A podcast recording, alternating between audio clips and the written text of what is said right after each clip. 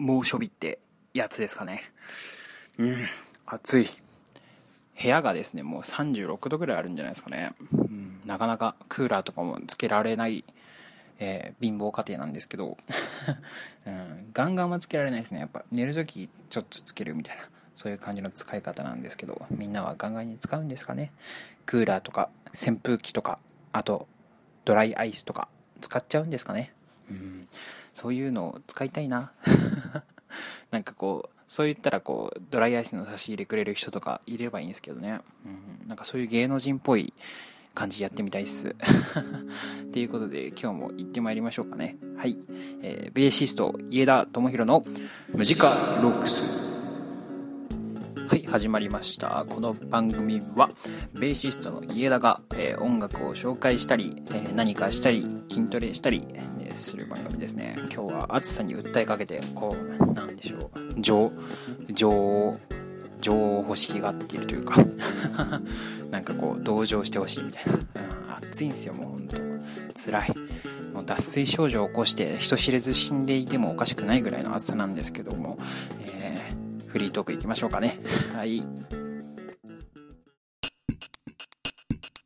はい、ということでフリートークなんですけど、今日はちょっと何も考えてないんですけど、てか、もう暑さで何も考えられないんですけども、えー、昨日ちょっとね、ライブのリハーサルがあって、うん、いつも結構ドキドキなんですけど、うん、なんか落ち着いていけた感じがして嬉しいですね。うん、なんか来週なんですけど、土曜日な、今週か、もう今週だ。今週の土曜日なんですけども、もうみんな楽しみにしててください。もう最高の出来に仕上げていくんで僕もブラッシュアップです。ブラッシュアップ。ブラッシュアップしていくんでもう楽しみに待っててください。もう激アツな曲をばっかり揃えてもう激アツな演奏ばっかりなんで、うん、もう激アツな歌と 激アツでもうね激アツな時に そうやっていくんでもうほんと楽しみにしててください、え何でしょうね。個人的に今までで一番いいリハだったと思うんですよ。何が良かったのかっていうとうん。やっぱ曲をちゃんと詰めてったのかな、うん、でなんかこうやっぱ違う部分っていうのを自分でも見えるというか考えて弾けるというか。うん。やっぱどれぐらい曲を理解していくかってすごい大事なんですよね。うん。なんかこう譜面あるからあなんか見ながら弾けるやぐらいだったんですよ。今までは、うん、でもなんかこう譜面立てるけどでもその前にちょっと音楽聴いてみようよみたいな、曲聴いてこういうところはこうなってるんだみたいな。そういうのすごい大事だなって1週間前くらいに思って。そう。それやってみたら結構いいリハができてあやっぱその通りなんだなと思う今日この頃なんですけど。そうなんかなんでしょうね。最近こうなのかなって思って実践してみるとあやっぱそうだっていうなんていうかこう何でしょう自分のイメージ通りにことが進んでて気持ち悪いんですよねちょっと、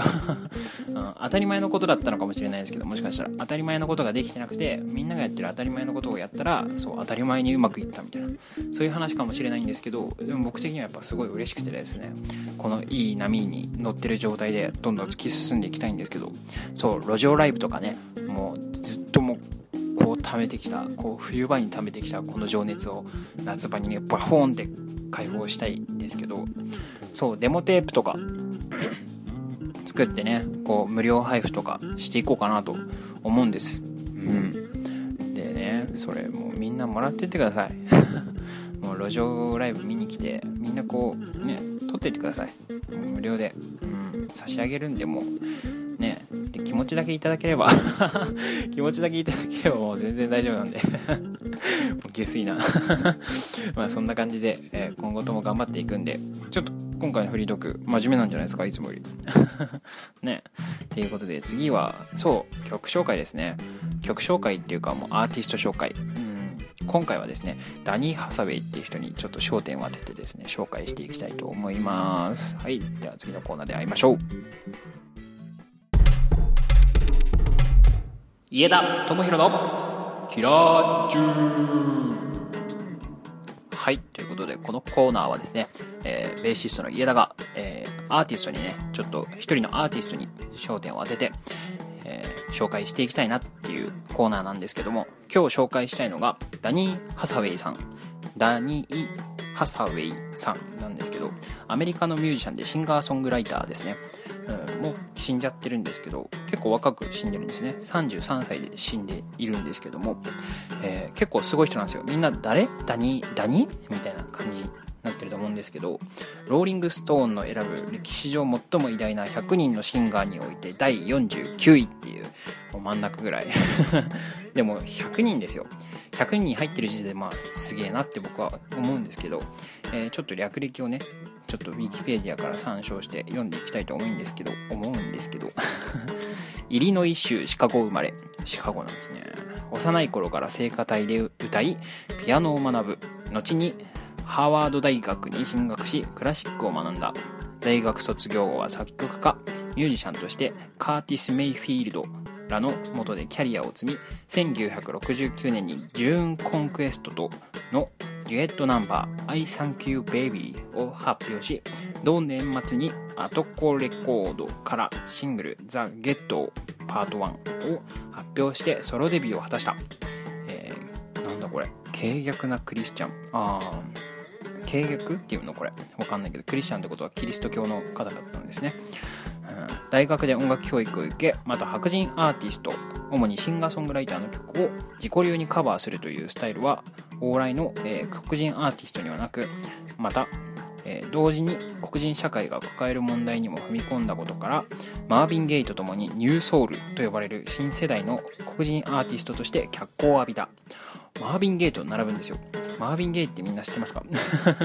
まこれも知らなかったらちょっと難しいんですけどあの R&B 界のもうすごい人ですね。うん。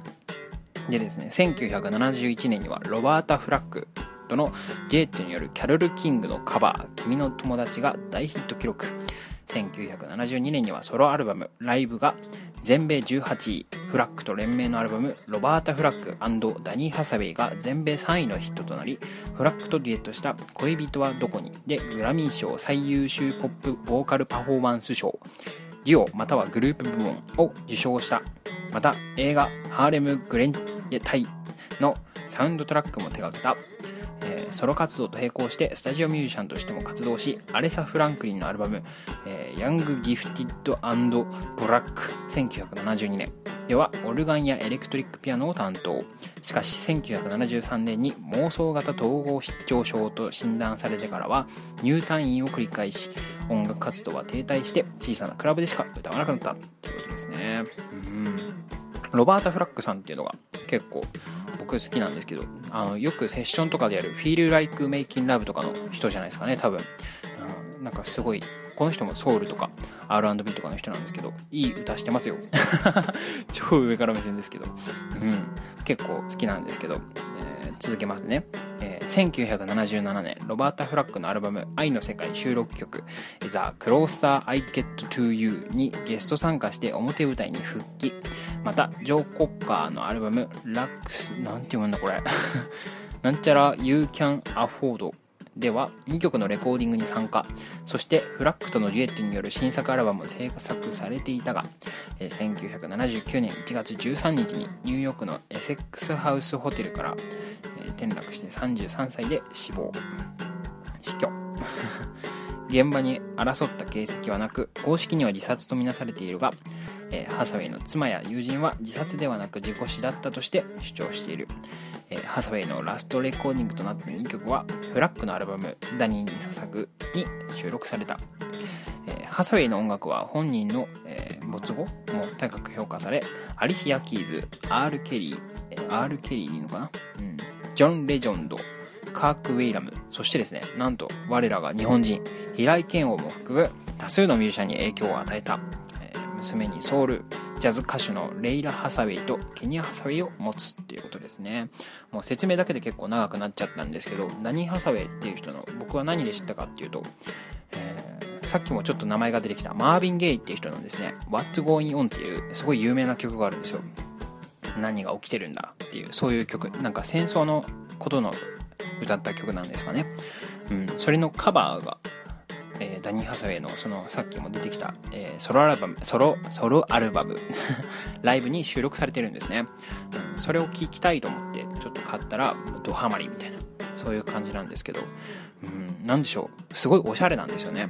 最初ね、うん、一見ちょっと分かんなかったんだけど、うん、大人になると分かんのかな。すごいおしゃれなんですよ。本当に。キーボードの何でしょうその使い方とかオルガンかな？うん、ああいう音使いがすごいおしゃれで僕大好きなんですね。オルガンが好きかもしれないですね僕、うん、もう一人なんでしょう。ちょっとここで名前を出すべきではないかもしれんけどオレオルガンの人ですごい好きな人がいて。オルガン熱いなと思って聞いてるんですよね。うん「ワーン!」っていうあのあの感じ「ワーン!」っていう。あの感じがすごい好きなんですけどファンキーだしあの情熱的というか、うん、熱いんですよね本当に。うん、ああいう感じが欲しいですね今。ベースでもああいう感じが出せればいいんですけどなかなかね、えー、音を伸ばすことを何て言うんだろうサスティーンとか言うんですけど伸ばすことじゃないか。音の伸びのことをサスティーンって言うんですけどそうベースはやっぱブーンってこう落ちていく感じなんでブーとはいかないんですよね、うん、そういう感じの演奏もしたいんですけどなかなか表現の幅が狭い僕だからこそでもそのベースだからこそできる表現をねこうやっていきたいなとだいぶ脱線してるけど話が。とりあえずダニー・ハサウェイって人をね、うん、聞いてもらえたら嬉しいなという話でした、えー、では、えー、次はエンディングですね。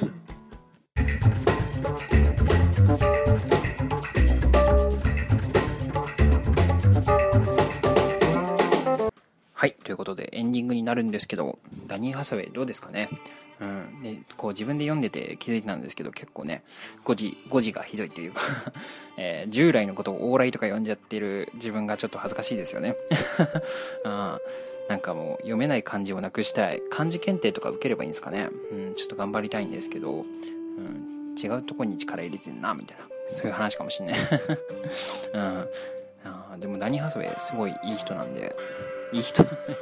知らないけどそのいい曲とか歌ってるんでぜひみんな聴いてほしいと思います。はい。こういう曲とかのねライブとかも全然やっていきたいんですけどみんななんか声かけてください。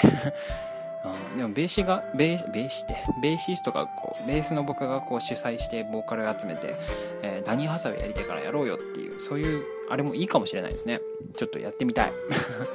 このダニー・ハサウェイのカバーみたいな。うん、そういうのやっていきたいなってなんかすごい最近ね本当なんていうか自信自信じゃないですけどすごい突き進みたい感がやばくて、うん、頑張っていきたいなって思ってるんです。だからこうみんな陰ながらでもいいんで応援しててくださいということでベーシスト家田智弘のムジカロックス今日はこの辺でバイバイ。